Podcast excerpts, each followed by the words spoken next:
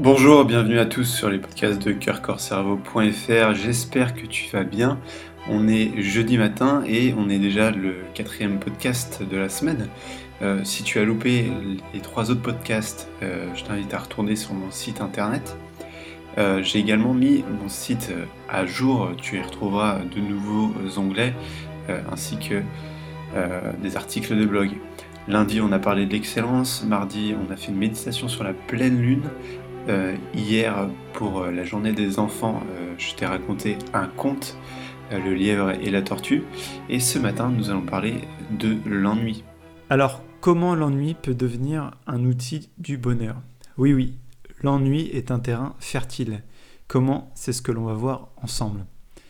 Alors que les beaux jours arrivent et que le mois d'avril se termine, je t'invite à profiter des moments où tu ne fais rien. Je vais t'énoncer les avantages de cet ennui.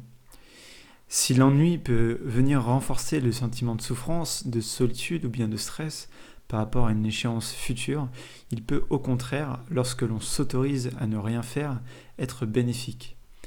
Que se passe-t-il pendant cette phase et pourquoi le cerveau en aurait besoin? Eh bien, on est habitué à être sursollicité et le cerveau a besoin de temps en temps de relâcher la pression. En clair, le cerveau a besoin que vous ne fassiez plus rien. Dans ces moments-là, Autorisez-vous à devenir le vagabond de votre esprit. Sautez de pensée en pensée, regardez les aiguilles du temps ralentir, admirez la flexibilité du temps. Dix minutes d'ennui peuvent valoir une heure de temps plein. Plongez votre regard à travers la fenêtre pour admirer le monde qui vous entoure ou bien observer simplement l'étrangeté de certains objets. Alors, que vous pouvez vous perdre dans vos pensées, votre cerveau sauvegarde vos souvenirs et construit votre identité. C'est aussi dans cette phase d'ennui que l'on pense le monde, que l'on s'imagine être aussi à la place des autres. Alors, construisons notre empathie, cette capacité à ressentir ce qui ne nous appartient pas, mais ce que peuvent ressentir les autres. Aussi, tu l'auras pressenti, c'est dans ces moments euh, où notre imagination est fertile. Elle nous aide à penser le monde différemment et à trouver des solutions. Alors, l'ennui, c'est sexy, non? Alors que tu es sur-sollicité d'informations toute la journée, je t'invite à diminuer ton temps d'écran et à te plonger dans l'ennui. Profiter euh, de ce que tu as autour de toi, euh, ce qui est déjà là, dans le but, c'est bien d'améliorer ton niveau de bonheur. Euh, pour terminer aussi, je voulais te parler euh, du guide Comment mettre fin au stress récurrent en 7 jours et vivre une vie épanouissante même lorsque nous vivons l'incertitude.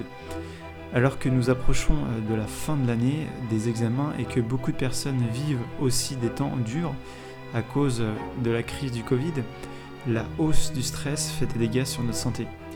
Et aujourd'hui, on sait que le stress cause des maladies, des troubles du sommeil et augmente la, dépression.